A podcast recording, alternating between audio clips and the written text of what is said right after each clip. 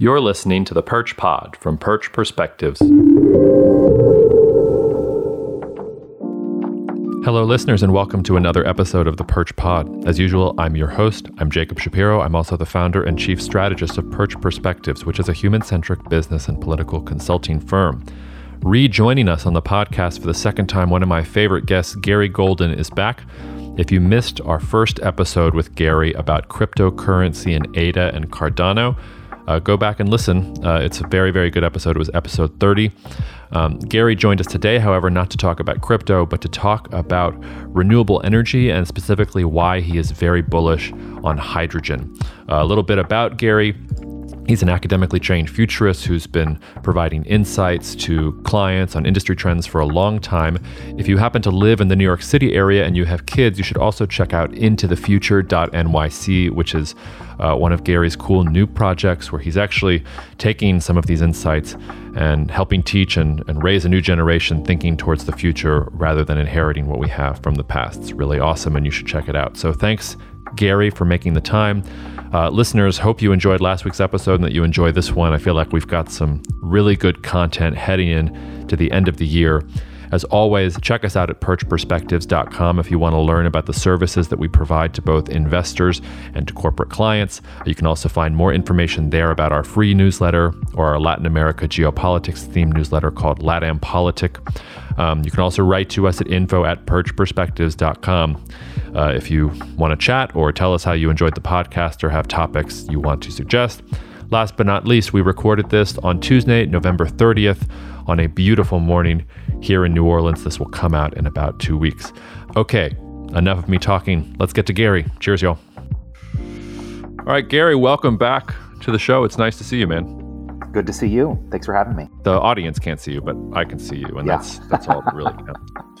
Um, look, so we talked about crypto last time. Now we're going to talk about uh, energy and renewables and all sorts of fun things. And um, I wanted to start with a sort of higher level question or thought or feeling, and, and sort of you know, sit on the couch and have you have you respond to it.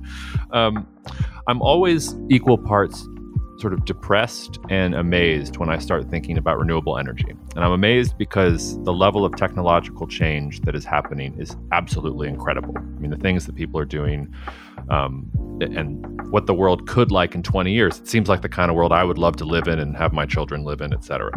Um, but then when you actually sort of dig into the nitty gritty of where we are on progress getting there, it's really bad. Um, you know, just a couple stats from the IEA to give listeners a flavor. Um, you know, if we're going to hit 2050 net zero targets, we need to uh, basically install the world's largest solar park every day from now to 2050, which doesn't seem like that's going to happen. We need to increase nuclear power production by 80%. Um, even with all the investments in hydrogen, um, today we're talking about 90 gigawatts by 2050. IEA says we need 850 gigawatts by 2050. um, so I find myself depressed and amazed at the same time. W- which should I be? Are you depressed? Are you amazed? Is it both? Help us. Help help me work through that emotion. Uh, I would say I'm both. Um, I, I have a much more long-term perspective on everything. I, I, it's not even the 2050 targets. It really is kind of end of century for me mm. when I think about where we need to be versus want to be, and a realistic expectation of how long it's going to take to get there as we not only shift energy technologies, but global energy relationships and power structures. Um, it's not simply just replacing an energy uh, technology or input. It's it's really thinking about the the new order of energy geopolitics. So for me, if I kind of couple those things together and embrace a long game, uh, it's uh, generally positive for me. We're, we're in a much better place now than I think we were in 2015 and 2010. Mm-hmm and uh, and and I also, quite frankly, I I, I don't think we are going to meet the GHG reduction targets. We're not. So we, we we may have to have more serious conversations about adaptation and you know other mitigation strategies because I don't think we will reach those targets by mid-century. I think it's an end of the century play. Are, are we going to be around by the end of the century if we keep up? Yeah, I think so. you know, I, uh, you know, the, the,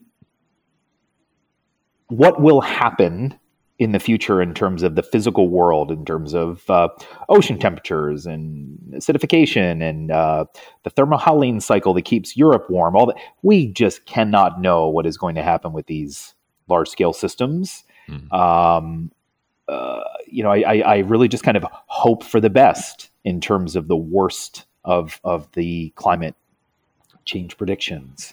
Um, I don't think that the like the rising ocean flooding scenario is the worst of it. I think it's the you know the arid central farming areas. Mm. You know, it, it's the shift of the of the rain patterns for me that's the worst case scenario. Um, I don't know. I, am not overly optimistic that we will reach the targets. So I am always entertaining conversations about uh, what will we do if we don't. Yeah, I mean the the targets seem completely aspirational at this point. Maybe maybe they're trying to drive political or economic investment and things like that. But yeah. when you actually look at the numbers, I mean, unless something really crazy happens here, I, I don't. They don't look like realistic targets to me at all. Um, but let's not dwell too much on that. Let's let's try and dive into some of the interesting stuff. Yeah. And one of the questions I wanted to ask you, I wanted to sort of ask you to give a an overview of where you think renewables are today and where you see them 10 years from now? Um, maybe that's not the right question because you're thinking at a 100 year time scale. So why don't yeah. you just sort of give us a picture of where we're at today and pick a timeline that sort of helps us think about where where we're going to be at least in the lifetime of the listeners. Sure. So, uh, well, I mean, a ten-year horizon is is is great for a conversation. Um, so, where are we with renewables? Uh, the, the the policies that uh, guide market transitions have worked and that we have seen a massive reduction in the costs of things like solar and wind mm-hmm. to the level where I think, you know, virtually, you know, the overwhelming majority of new capacity coming online is from uh, solar and wind, right, in, in certain regions of the world. So it's kind of like check the box where we did it. The policy worked and, and, and enabled these economies of scale. And what we're starting to see, particular with with solar, is uh, more investments outside of China. So what's what's been revealed over the last ten years is yes, solar is working, but it's fully dependent on basically a single source provider. So we're starting to see, you know, India and, and even European countries start to say, all right, let's start to onshore some of this supply chain. So that's positive, and all of the costs have been reduced to allow them to do that. Uh, within the uh, wind industry, we're starting to see movement towards offshore. So really, mm-hmm. the the kind of the least politically uh, troubling wind projects are are offshore. They're deep ocean where there's steady wind, and uh, there's there's always some environmental impact, but it's it's not as bad as the onshore uh, land based systems. So both of those are just running full steam ahead and and what what I expect to happen uh, in the next decade is uh, a new lens on how do we grow renewables, where it is not simply solar and wind to decarbonize the power grid, right? Using you know direct feed into the power grid or battery to help balance the the variability in the load. Into a decade where solar and wind are going to be converted directly into hydrogen mm-hmm. and we're going to begin to decarbonize uh, sectors beyond the power grid. So, this notion of renewables into grid battery versus renewables into hydrogen is the big mental shift of the next decade. And my thesis, and you know, the listeners don't know, but you do, I am 100% bullish on hydrogen, right? Was wrong about it for 20 years and or early about it for 20 years and I'm no longer early. it's it's booming. It's the number one story. But there's a mental shift that has to be required, right? People have to realize I don't need to have solar and wind just generate electricity. I don't need that solution to get me to the finish line. I can convert the, that energy into clean molecules and do a lot more uh, with those sources. Yeah. Okay. Well, there's a lot to. So, no. yeah, and, and, we don't have to go directly into the hydrogen. We can, you know, we can kind of p- unpack the, you know, the China uh, you know story as well. Oh, screw that! I, I want to go straight to the hydrogen. But, oh, but, okay. but, but before, but before we get there, um, just one thing before we get there, because I mean, so you talked about wind and solar, and they've done really well. But even in the U.S., the you know the mix of sources where we get energy from, we're talking. I think the the latest EIA estimates were 8% from wind, 2% from solar. It's still yep. 20% from coal. So there's a lot of opportunity cost there. But before we dive into, because I feel like hydrogen and fossil fuels, all that's in the same family, I did want to just pick your brain for a second about nuclear and where you yeah. think it comes in with renewables. Um, because I was surprised to read lately that most of the nuclear plants in the in in Europe and the United States are like 30 years old they're past yeah. their life expectancy. We haven't been building any, in part because there was this mental shift that nuclear was unsafe. Um, yep. Most of the new nuclear plants are going up in places like India, like China, which is fooling around with thorium, which sounds like a really cool technology as well. So, where is nuclear on your on your dartboard? Is it there? Are you not as excited about it? So, well, the full disclosure is, I my father worked at a utility. He was a welder at a nuclear power plant. Hmm. So I I grew up where the nuclear power plant brought food, put food on the table. Uh, I've always had a overall net positive uh, view of nuclear energy. I've always been sympathetic to the pro nuclear side of the energy decarbonization story, and uh, and at the same time, I find the case for nuclear to be stalled and no sign of any hope on the horizon outside of the occasional, you know, Bill Gates to invest in a, you know, small modular reactor. Uh, I think the UK is putting in a bunch of money for a small nuclear reactor. Like, yeah, small modular nuclear reactors should have a future. Um, but I see, I don't see the stakeholder push or the policy regulatory guardrails in place for it to thrive. I wish it would, but I just don't see evidence of it. Well, that's really so. Why do you think uh, this is probably more of a psychological question? But why is that? It it may be a hesitancy for influencers of policy within the energy world to step into what is a largely a a myth, uh, an unfortunately uh, framed nuclear is unsafe reality. It, it, really is a, it may just be a kind of a third rail type category. Hmm. It is safe. It is clean. It does scale. Many countries can do it. Many can, countries can do it safely, and it should be a global, uh, globally coordinated effort. Um, why not? It, it, it may just be because of perception. Yep. Well, that's yeah. depressing. It's very, it's, it's, it's, it's sad. It's very depressing. I, it's very depressing. I want to be slightly cynical and ask: Is is part of the reason that a lot of these, especially these these companies that are involved in natural gas, see an opportunity with hydrogen that they don't see with nuclear because they think they can retrofit their pipelines to to sort of get on the hydrogen bandwagon, and therefore, oh, absolutely, helping push. Yeah, them. yeah. I mean, they're a molecules business. You know, nuclear is uh, it, it, it you know, one of the challenges with the nuclear industry is that it's an island unto itself, right? It's a, mm. you know, natural gas, oil, you know, you could lean into biofuels, you can lean into hydrogen, you, you can lean into new things. Nuclear is just kind of, you just do nuclear. I don't do anything else. Um, there are, you know, again, just to open up this door uh, of what's happening, the nuclear uh, to hydrogen coupling is very compelling to the nuclear industry because the nuclear industry right now has their hands tied because they need to uh, be a solution that can balance out variable solar and wind renewables. And nuclear doesn't do that particularly well. It's not a quick, it's not a peaker plant. It's not up, down, you know, ramp up, ramp down type technology. If I have a mm-hmm. nuclear power plant they can produce a massive amount of electricity, why not just convert it into hydrogen and deal with a completely different market um, that doesn't, you know, care about up. I just run the nuclear power plant full load, full capacity all the time. So I don't know. I think nuclear is too isolated as a technology. It doesn't have enough couplings and pairings and, and analogs to really give it the support it needs. But but it is a travesty for humanity if if climate change and the worst case scenarios happen.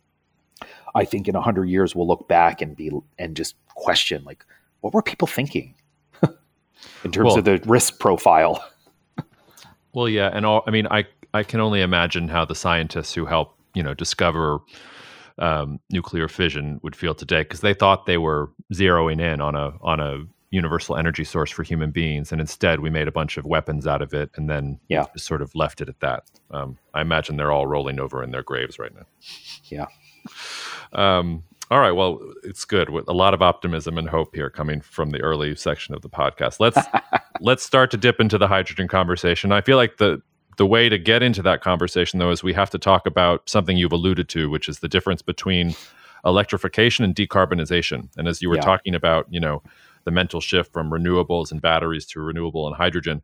I think even the the emphasis on decarbonization as opposed to electrification yeah. is probably yeah. a mental jump most people seem to yeah. need to make. I, I think the best example of this is that you know Elon Musk is the biggest celebrity in the financial world right now because he made electric cars, which doesn't really matter if you make electric cars if you're still generating electricity from fossil fuels all over all over the country and all over the world. So give us a little bit about the, yeah. the difference between electrification yeah. and decarbonization.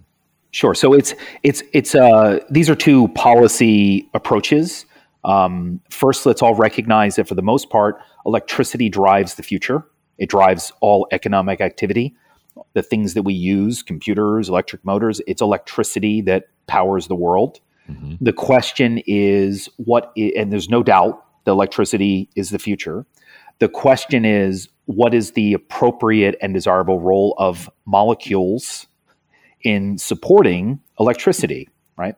So, an electrification, electrify everything approach, which I would argue is the dominant narrative in the activist side of energy policy, uh, basically says electrify everything. Electrify heat, electrify transportation, electrify the power grid, get rid of molecules, scale up the batteries. It's just it's just circuits and you know electricity the whole way, all the way up and down. And uh, and let's just we'll just define it at that. Decarbonization says we will try to electrify as much as reasonable and economically viable. And where we can't, we will use clean molecules, which could be hydrogen, ammonia, biofuels, renewable gas, whatever it is, it's a molecule fuel that has tremendous thermal properties. It's got great storage properties, it, you know, lots of advantages. And we will decarbonize the economy without electrifying everything. So we can have clean heat. We can have electric vehicles powered by molecule fuels. We can decarbonize steel uh, manufacturing. We can decarbonize cement and ammonia fertilizer production, not through electrification, but through the use of clean molecules. So I am in the camp of decarbonization. I, I think that electrification of everything is a is a fantasy wrapped in an illusion. it's it's not possible. It's not desirable. Uh, it would be the slowest, most expensive path to reaching our climate change targets. And some of the smartest people in the world in energy activism will completely disagree with me. but um, the industry consensus is clearly moving towards decarbonization and a more outweighted role for clean molecules.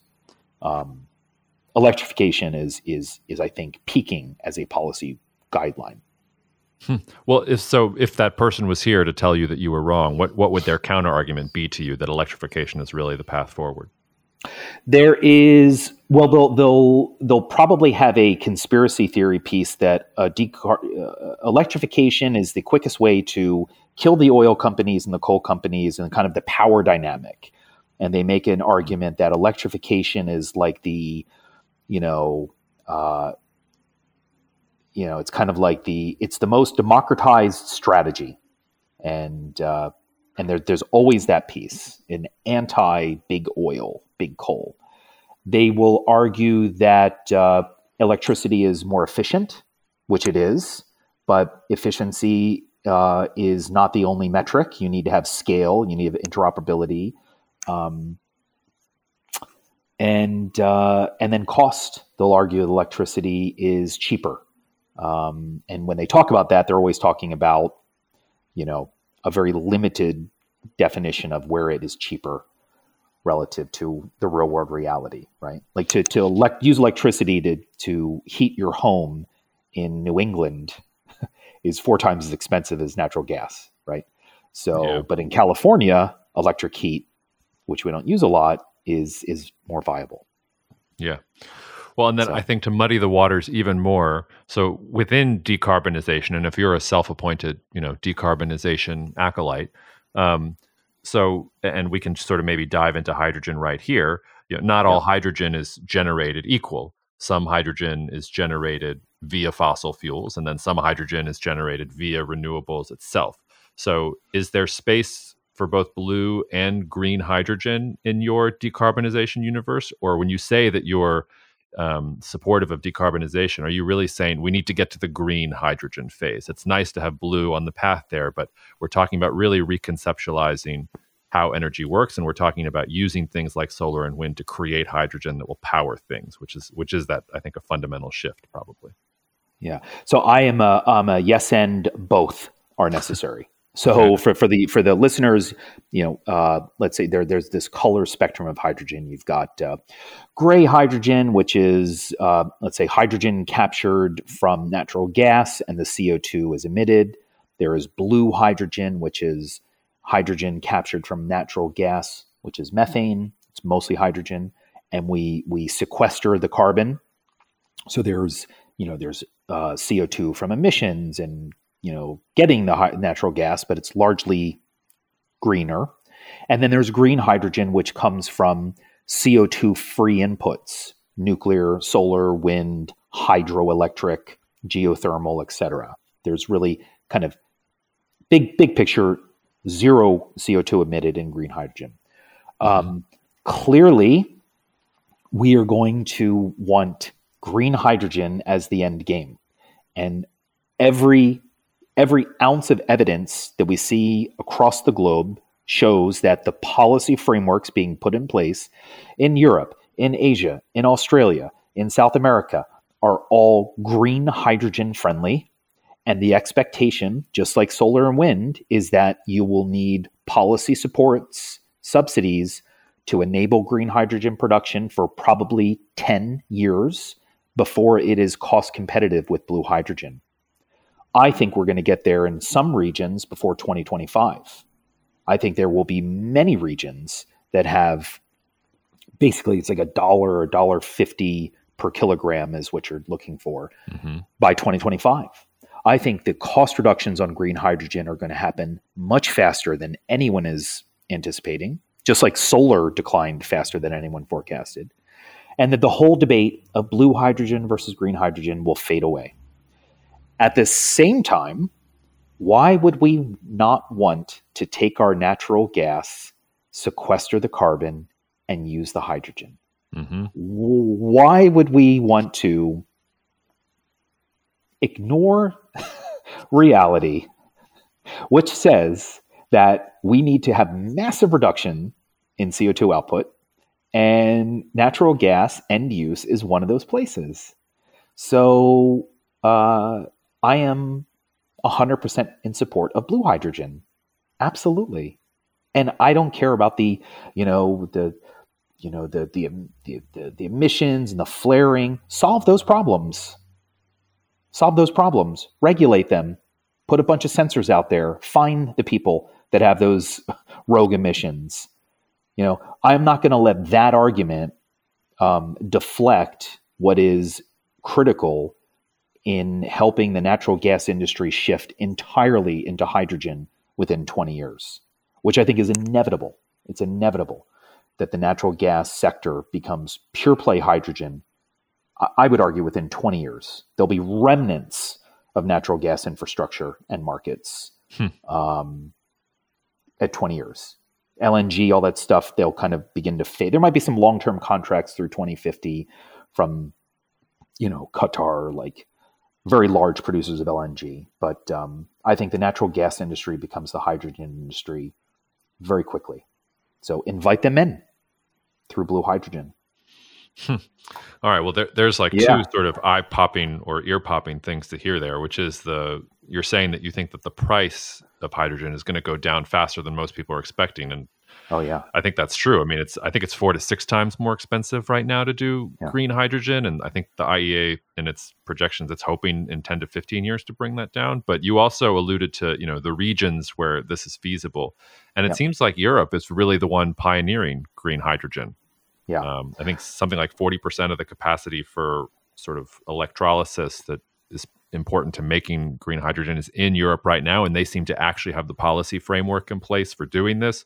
You've got a new German government that Yep. came out really, really strong hydrogen in its most recent platform and is talking about applying that throughout Europe and wants to get rid of Russia. So, do you see Europe as the main place where green hydrogen is going to take off, or do you feel like maybe they're in the lead now, but we're going to see China and the U.S. and some of these other regions overtake them once they get their policy acts together? yeah. We're we're it's it, again it's a yes end. Um, you, we've got Australia, Chile, Brazil. What happens if America really puts its weight behind it? So the way to to conceptualize hydrogen is as the emerging global energy commodity. That position was is still held by oil.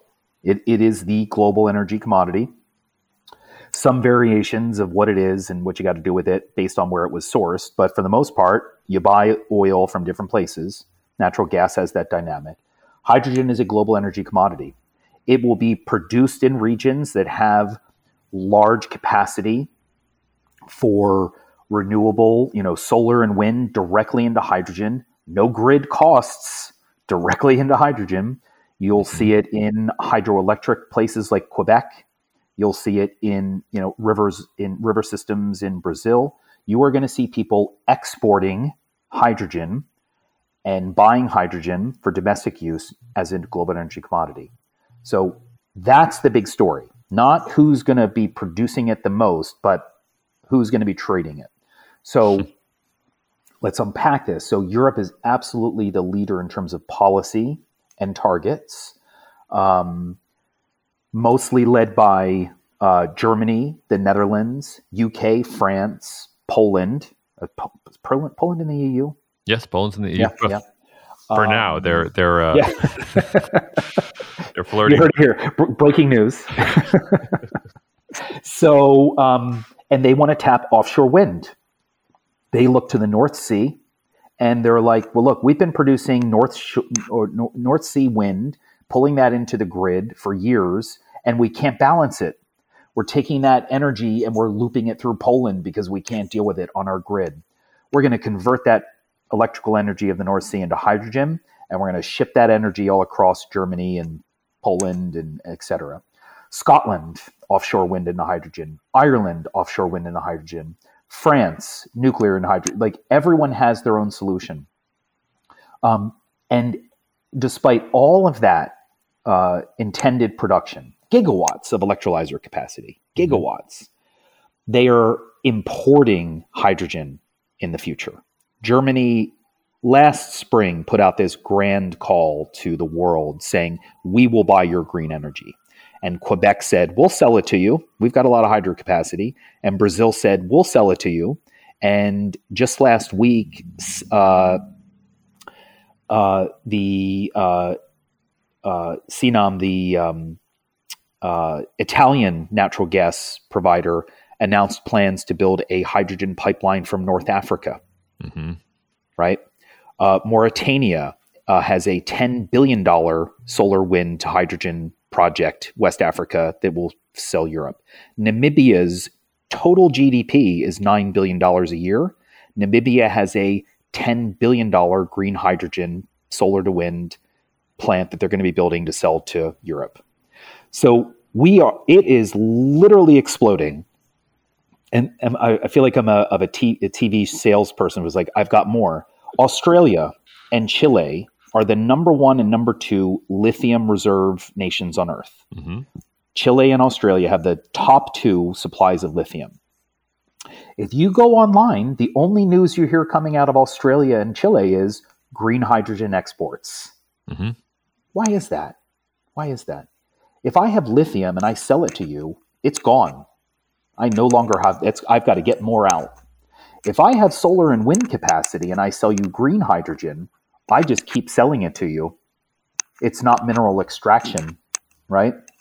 Chile has, I think, $13 billion in ten, uh, tender for projects for the Atacama Desert. Uh, and Australia is going to be putting in, I, I would argue, tens of billions of dollars to become the green hydrogen export for Asia. Um, the Elon Musk of Australia is the the chairman of, of Fortescue, uh, which is a big old iron ore company, and he is basically the global champion right now for green hydrogen. Um, and uh, Fortescue wants to become, you know, the, the the biggest player in green hydrogen, and they're doing it in Australia. They're partnering with Brazil. It's game on, and anyone that denies the future of hydrogen because of its inefficiency or like energy loss you get in converting the hydrogen is uh, they're just not they're just not seeing reality because the reality is the the embedded hydrocarbon players of the world including the Middle East are are all sending clear signals that hydrogen is their foundation for the future. Oman Saudi Arabia the UAE they're all making billions of dollars in investments in hydrogen. And well, we're just and, at the beginning. And Russia as well. I feel like geopolitically, everybody's talking about Nord Stream 2. The bigger story is that you know Russian energy ministers are saying we're going hydrogen in the next 10 to 15 years. We'll see you later on the, the natural gas stuff. Yep. So why? It is because hydrogen is a molecule fuel. I can use it to power an electric car. I can use it to power a steel factory. I can use it to create ammonia, which I can use for fertilizer. I can use the ammonia as an LNG competitor for long distance storage and shipping. I can decarbonize aviation. I can decarbonize rail. I can decarbonize marine shipping. I can uh, electricity cannot do these things. Yeah. It just can't.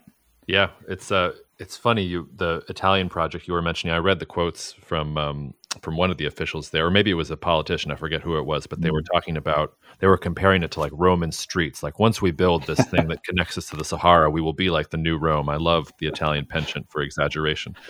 Um, there's also that recent story about Chile building you know a massive submarine cable to China to export solar energy there. So I think that's exactly to your point. But yeah. I think the real um, uh, and you sort of alluded to it when you brought in lithium, but the real dagger that you're you're pointing at the heart of a lot of geopolitical armchair analysis that, that's out there right now is one of the big concerns is well, what what about where are we going to get our cobalt and where are we going to get our lithium and where are we going to get our nickel and where are we going to get our rare earth elements and all these supply chains need to change because batteries are the future and if we don't have these elements, then we're kind of screwed. So, um, is what you're I guess the the the technical question would be what does the supply chain look like for hydrogen? Is it simpler? Yeah. Do you need some of these input elements? Are there sort of hidden costs or hidden materials in the hydrogen industry that make it less attractive yeah. there? Or is it really no, if, if we're getting away from batteries, we don't have to go from fossil fuels to mining all this other stuff, which is has its own consequences. We really can just focus on stuff that's more readily available. So the kind of the mineral mineral supply chain of hydrogen, mm-hmm. br- broadly speaking, is significantly better, but not perfect. Uh, it is more democratized and it is more diverse in terms of what you need to get what you want to get done. So, hydrogen itself is produced, if we're going with the green hydrogen story here, um, it is produced with uh, electrolyzers, which are basically metal plates that are coated with a spray that contain a small amount of precious metals. And those precious metals eventually will go away and there'll be non precious metal substitutes. But they pale in comparison to the supply chain risk and procurement, you know, dynamics of lithium, right? There is some minerals in it, but it's much smaller um, the the risks of of hydrogen are largely dependent on where you're getting the solar panels from or the wind turbines from. Mm-hmm. So you're, you're still dependent on China in in kind of a baseline scenario. Um, in terms of hydrogen storage itself, it's just you know as a gas or as a liquid, it's in metal containers, no issues there um, from a supply chain perspective. And then uh, the pipelines to deliver it to EV gas stations or homes or industrial centers are just pipes, it's just metal. So it does have some energy, you know, trade-offs. It does have a mineral requirement profile, but it is orders of magnitude better and less risky than lithium. I mean, it's not even close, right? If if you're Quebec, you don't care about the price of solar panels in China because you're mm-hmm. producing your hydrogen via uh, hydroelectric. Mm-hmm. It, you know, if you're Iceland, you're using geothermal. So even if we took out the whole hydrogen solar value chain, others would sprout up because hydrogen is a universal energy carrier. but it's not perfect. It's there. It's not perfect, but it's. I mean, lithium is just such a nightmare. Such a nightmare from a mineral supply chain perspective. Well, it's it's a it's not as bad as cobalt. I feel like cobalt is yeah yeah is really the worst of it. Yeah. I mean, that's some heart yeah. of darkness shit right there. Um, yep. yep. Lithium, at least you've got, you know, Australia relatively reliable. Canada has some reserves.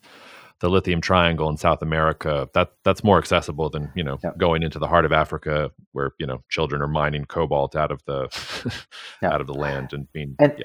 The, the argument's going to be we'll have cobalt substitutes, et cetera. Um, it, it's just uh, a, a, battery, you know, saves the day scenario, I think is just naive in terms of it, it narrows humanity's choices of mineral supply chain realities.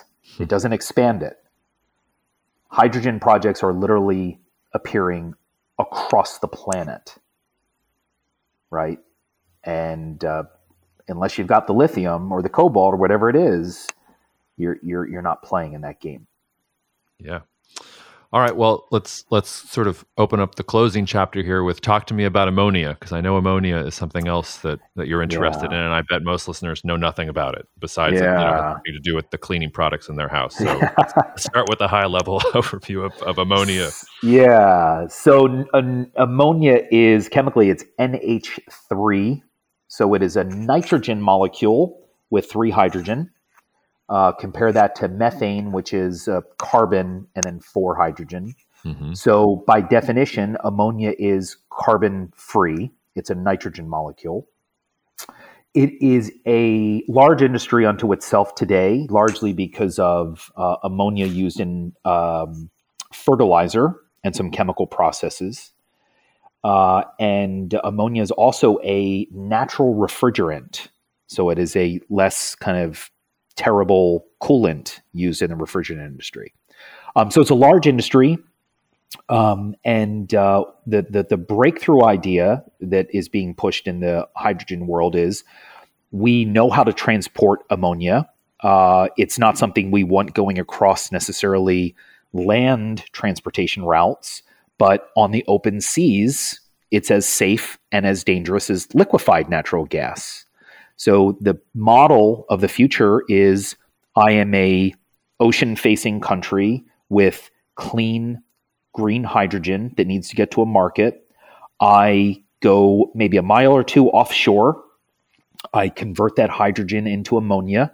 I put it onto a ship that looks largely like an LNG ship. I send that ship to another nation a mile or two offshore, far from harm's way, if it blows up or it leaks and there's an ammonia leak, I convert that ammonia into hydrogen and pipeline it into that market. So for folks that followed it, you know, the idea of liquefied natural gas when it first came out was terrifying. Mm-hmm. All the like, what if this thing comes off the coast and it gets blown up and um, you don't want ammonia to leak. Yeah you don't you don't want you know but it's one of these things where the industry does it with lng um, and ammonia can be safe so it's it's ammonia is a ocean shipping based energy carrier for hydrogen and it is also potentially the fuel for the marine shipping industry so the ships could be powered by ammonia and that's and it, it Well, it also has. So, Yeah. talk to me a little because I, I, uh, before I had you on, I was talking to a buddy of mine in the fertilizer industry as well. Oh yeah, um, and picked his brain about it. And he kind of dismissed me. He was like, oh, come on. Like, that's not scalable. Like, you're talking 10, 15 years down the road, which maybe, I mean, you and I like to think 10, 15 years down the Yeah. road. But um, it, with fertilizer prices surging, it does seem to me that that's actually one of the areas where um, this could actually also make a big difference as well. absolutely. So, well, a couple things are happening. So, fertilizer prices are going up. Uh, natural gas prices are going up, which makes green hydrogen more competitive just from a market standpoint. hmm Um, and large companies like Shell and BP and, and engineering firms and shipping companies, they're looking for the next big thing. Um, so you get a team of people that understands uh, ammonia, and you build a ship and you build a facility. And uh, 10 to 15 years seems about right. I'm perfectly fine with that. I mean, there's no delusion that this stuff is going to be, uh, uh, you know, a globally traded commodity anytime soon. But like I said, we have to get we have to get beyond 2050 hmm with our solutions. So I think ammonia will be a play. Um, there's also compressed. There's also liquid uh, cryogenic hydrogen for long term store or long distance storage, and there is liquid organic these LOHCs, which could come into play. Um, but uh, we need shipping solutions, long distance commodity trading solutions for hydrogen, and I would push most of my poker chips onto ammonia at this point. Well, uh, but the Yeah. the other issue, and I mean, correct me if I'm wrong. I'm still I'm still getting up to speed on this, but it, Yeah. it feels like the other issue with ammonia, also though, is that the the process that most of it is being, you know, the the process that is used to generate most of it right now for industrial processes is not particularly um, good from a carbon emission standpoint. That there is new technology that wants to make this renewable and green, but right now it's not in a really good place to to scale. Is that right? Yeah, well, so so, and I should have clarified this. The ammonia produced today comes from natural gas. hmm So what we're talking about is green ammonia. So we're talking about the, you know, the nitrogen largely comes from ambient air capture, lots of nitrogen there, and then the hydrogen is from electrolyzers. Like where are most electrolyzers now sold? They're sold for ammonia production. hmm So it is uh, green ammonia that you're you're really talking about here. You're you're not talking about uh, uh, uh, natural gas derived ammonia being shipped. That that's a pol- that's a PR nightmare. You're you're, you're talking about green ammonia. Yeah. Okay. Yeah. That Yeah. that makes more Yeah. sense to me. The the the, the larger uh, for, for for you know the listeners, the larger sector to be researching is what's called power to X or power to gas. So it's this idea of taking power, electricity, into a molecule. That molecule is almost always hydrogen as your first step through an electrolyzer, but then it can go into a synthetic hydrocarbon. It can go into a synthetic ammonia, a synthetic, you know, multi-chain, you know, natural gas substitute. So power to X is is the engineering sector to focus on. Gotcha. That's the highest level. All right. Well, I'll, I'll get you out of here on this, and this is a, a two-parter. Um, uh, so, if hydrogen doesn't explode the way that you think it is, or if something is going to derail it, what is that going to look like? And then, sort of part two of that question is, how do current international political dynamics affect this, especially if we're going towards more protectionism, less Mm. globalization? Does that affect how hydrogen is going to evolve, either in a positive or a negative way? Or do you think that a lot of these processes are simply going to unfold? Maybe they'll unfold at different rates in different regions, but that we're talking about a real global phenomenon here that um, international political competition is is not going to mess with the fundamental story. Yeah. So I, I we're I I think absolutely at the stage of inevitability with hydrogen. I mean, it's just uh, we're we're uh, we're about two years in from the very beginning of this conversation, where it was kind of like you know the people in Germany were like, "Is it okay we say hydrogen, or is is all the environmental activists going to try to cut our throats and say that we're with big oil?" Like they tiptoed out two years ago, three three, maybe three years. Now it's just like we're going to double our targets for hydrogen. We're going to triple our target. So it's inevitable. But let's just entertain what could go wrong. Um, it could it could suffer like nuclear, where we started this conversation, from a uh, an a skeptical activist, non scientifically informed, coordinated effort to uh, to mischaracterize hydrogen, and it could suffer from that PR campaign. Um, from a technology standpoint, the well, the policies for green hydrogen could run up against. Uh, you know, China could say we're not going to produce solar panels anymore. Uh, you know, and, and there there could be some sort of derailment of the renewable production that's feeding green hydrogen that keeps the green hydrogen targets from being reached. So you it would have to be on the input side of the hydrogen story, less on the output. Um, I don't think any of these things are going to happen. I think right now the largest engineering firms of the world, Siemens, Mitsubishi, uh, ABB, uh, I mentioned Fortescue. Fortescue um, just hired the CEO from Mitsubishi Power, who was the largest fuel cell hydrogen proponent, hmm. to lead Fortescue's North American operations. Hmm. So there's a new the CEO for FFI is the former CEO of Mitsubishi, and who was the number one hydrogen proponent in America? Mitsubishi. we, it's inevitable. It's not the oil companies; it's the engineering companies that make this happen, right? Hmm. Uh, and then the dominoes will fall. And I, again, my thesis is within 20 years, all the major hydrocarbon sector companies will be fully hydrogen or clean molecule fuel focused. They'll still have oil coming out of the ground, but it'll be sequestered carbon and converted.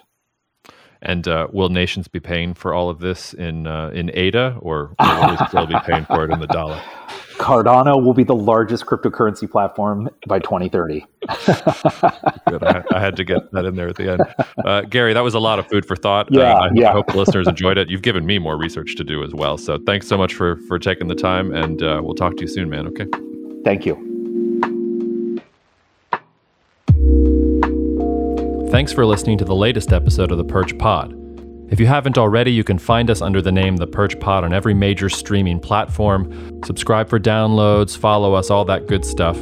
Uh, if you have feedback on this episode or on any episode, you can email us at info at perchperspectives.com. I can't promise that we'll reply to every single email that comes in, but I read every single one that comes in, and I love hearing from listeners, so please don't be shy. Uh, you can find us on social media. Our Twitter handle is at Perchspectives because we love a good pun. Uh, we're also on LinkedIn under Perch Perspectives. Most importantly, please check out our website. It's www.perchperspectives.com. Besides being able to find out more information about the company, the services that we provide, and even to read samples of our work, you can also sign up for our twice a week newsletter on the most important political developments in the world. It's free. All you have to do is provide your email address. And even if you don't want to do that, you can read the post for free on our blog. Thanks again for listening. Please spread the word about Perch Perspectives and the Perch Pod, and we'll see you out there.